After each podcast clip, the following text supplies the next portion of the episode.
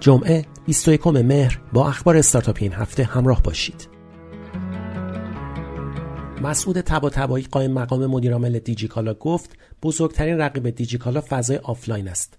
او تصریح کرد امروز قدرت خرید مردم پایین آمده و رونق در فضای آفلاین مربوط به جایی است که فروش اقساطی دارند. طباطبایی همچنین اعلام کرد تجارت اجتماعی و تجارت پخش زنده یا همان live commerce ابزارهای جدیدی هستند که در چین توسعه پیدا کردند و می‌خواهیم آنها را در دیجیکالا پیاده کنیم. دیوار اعلام کرد دیتاهای آن نشان می‌دهد که در نیمه نخست امسال اهالی استانهای کرمانشاه، البرز و همدان به نسبت جمعیتشان بیشتر از هر جای دیگری در دیوار آگهی دوچرخه منتشر کردند و می‌توان آنها را دوچرخه بازترین مردم ایران دانست. داده های دیوار می‌گوید در شش ماه نخست امسال هرچه به تابستان نزدیک شده ایم میزان انتشار آگهی افزایش یافته و در خرداد و تیر به اوج رسیده است. در بین برندهای دوچرخه جستجو شده در دیوار ویوا و المپیا صدرنشین جستجوی کاربران بودند. حرکت اول گزارش پنج سال فعالیت خود را منتشر کرد. در این گزارش آمده است که پورتفوی حرکت اول در پنج سال گذشته بیش از سی هزار میلیارد تومان فروش ناخالص یا همان GMV داشته و تعدادی از کسب و کارها از زمان سرمایه گذاری حرکت اول به رشد ده برابری رسیدند. حرکت اول در این گزارش اعلام کرده که هزار میلیارد تومان در استارتاپ ها سرمایه گذاری کرده است. در این گزارش انحلال استارتاپ آدرس به عنوان اولین شکست سرمایه گذاری حرکت اول اعلام شده است. بر اساس گزارش متوسط عمر کسب و کارهای حرکت اول پنج سال است و بیشترین رشد در مدت سرمایه گذاری مربوط به جاجیگا، فلای تودی، آچاره، نبز و نت باکس بوده است. مسعود ستایشی سخنگوی قوه قضاییه اعلام کرد که شرکت تپسی مکلف شده است وجوه والدینی را که از سرویس مدرسه تپسی انصراف دادند بازگرداند و شهرداری نیز باید هزار تاکسی را در اختیار این شرکت قرار دهد تا کاربرانی که انصراف ندادند خدمات دریافت کنند.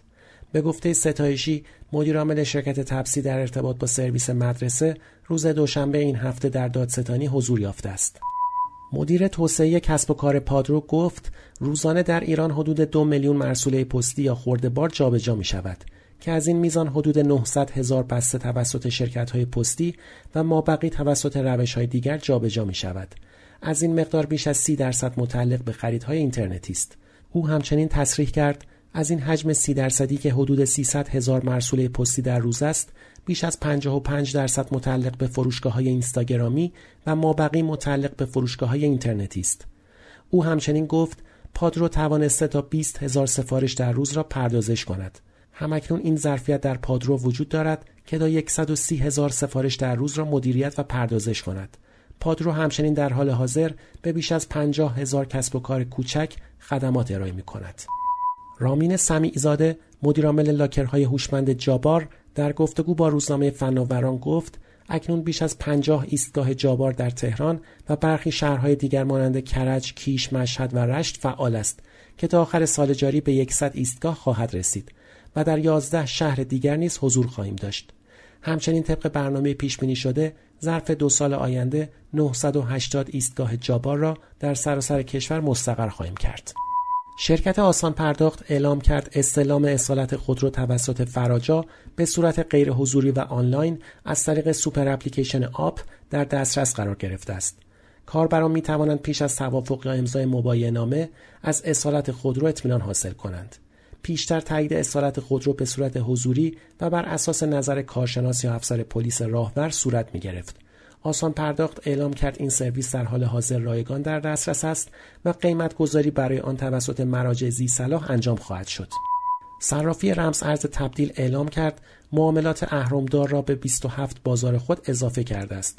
کاربران این صرافی می توانند در position های شورت و sell با اهرم 5 تا 10 برابر trade کنند. اهرم 5 برابر برای 27 بازار این صرافی و اهرم 10 برابر برای معاملات بیت کوین تتر در دسترس است. تبدیل اعلام کرد در طول سه ماه بازار اهرمدار آن از 5 بازار به 27 بازار رسیده است.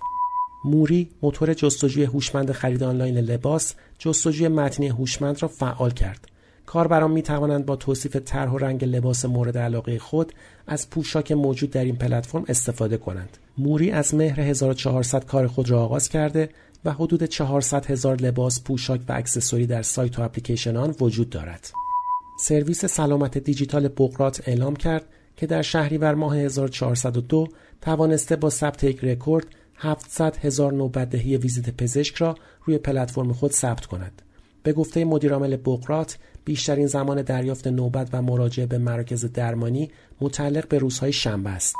پس از یک ماه اختلال در سامانه اینماد سرپرست معاونت تحصیل تجاری مرکز تتا روز شنبه از پیاده سازی سامانه جدید اینماد خبر داد. او اعلام کرد که همکنون این سامانه فعال است و به این شکل مشکل داده های دویست کسب و کار باقی مانده برطرف شده است.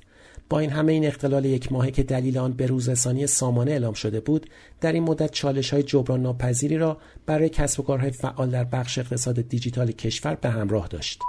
در آخرین جلسه انجمن ویسی ایران محمد حسین سجادی نیری به عنوان رئیس هیئت مدیره آرش فرحوشی به عنوان نایب رئیس هیئت مدیره و سیاوش صمیمی به عنوان خزانهدار انتخاب شدند. انتخاب دبیر انجمن به جلسه آتی موکول گردید. 27 شهریور ماه 1402 مجمع عمومی انجمن ویسی ایران در هتل استقلال تهران برگزار شد و نفرات دوره ششم هیئت مدیره این انجمن با رأیگیری از اعضا برگزیده شدند. فعالان حوزه ماینینگ با انتشار بیانیه و یک نشست خبری به اجرایی نشدن قوانین تصویب شده در این حوزه اعتراض کردند و نسبت به فرار 6500 میلیارد تومان سرمایه گذاری در حوزه ماینینگ هشدار دادند. آنها بیان کردند که به دلیل اجرا نشدن مصوبات هیئت وزیران و رویکرد دولت در این حوزه این صنعت در کشور در حال نابودی است محمد صادق خیاطیان رئیس صندوق نوآوری و شکوفایی گفت بر اساس قانون بودجه بانک ها مکلف هستند با معرفی صندوق نوآوری تحصیلات اشتغال را در اختیار شرکت های دانش بنیان بگذارند و بودجه مصوب برای این منظور از سوی دولت 5000 میلیارد تومان تعیین شده است.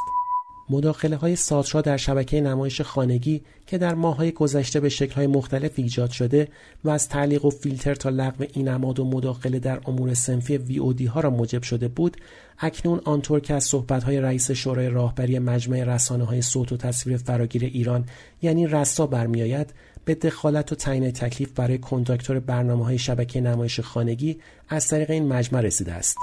پشوتن پورپزشک مدیرعامل پادرو در روز جهانی پست اعلام کرد که ارسال سفارش های آنلاین تا 25 درصد از درآمد فروشگاه های آنلاین را میبلد.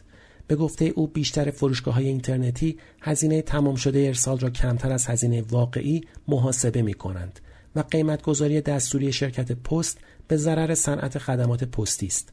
پورپزشک معتقد است با وجود افزایش حدود 40 درصدی تعرفه های پستی شرکت ملی پست همچنان در حال ارائه خدمات با سوبسید است وزیر ارتباطات وضعیت های داخلی و تعداد کاربران فعال در این ها را قابل توجه و خوب دانست و گفت طی دو هفته گذشته به جمعیت کاربران فعال روزانه یکی از های بومی یک میلیون کاربر افزوده شده و به عدد 16 میلیون کاربر فعال روزانه رسیده است.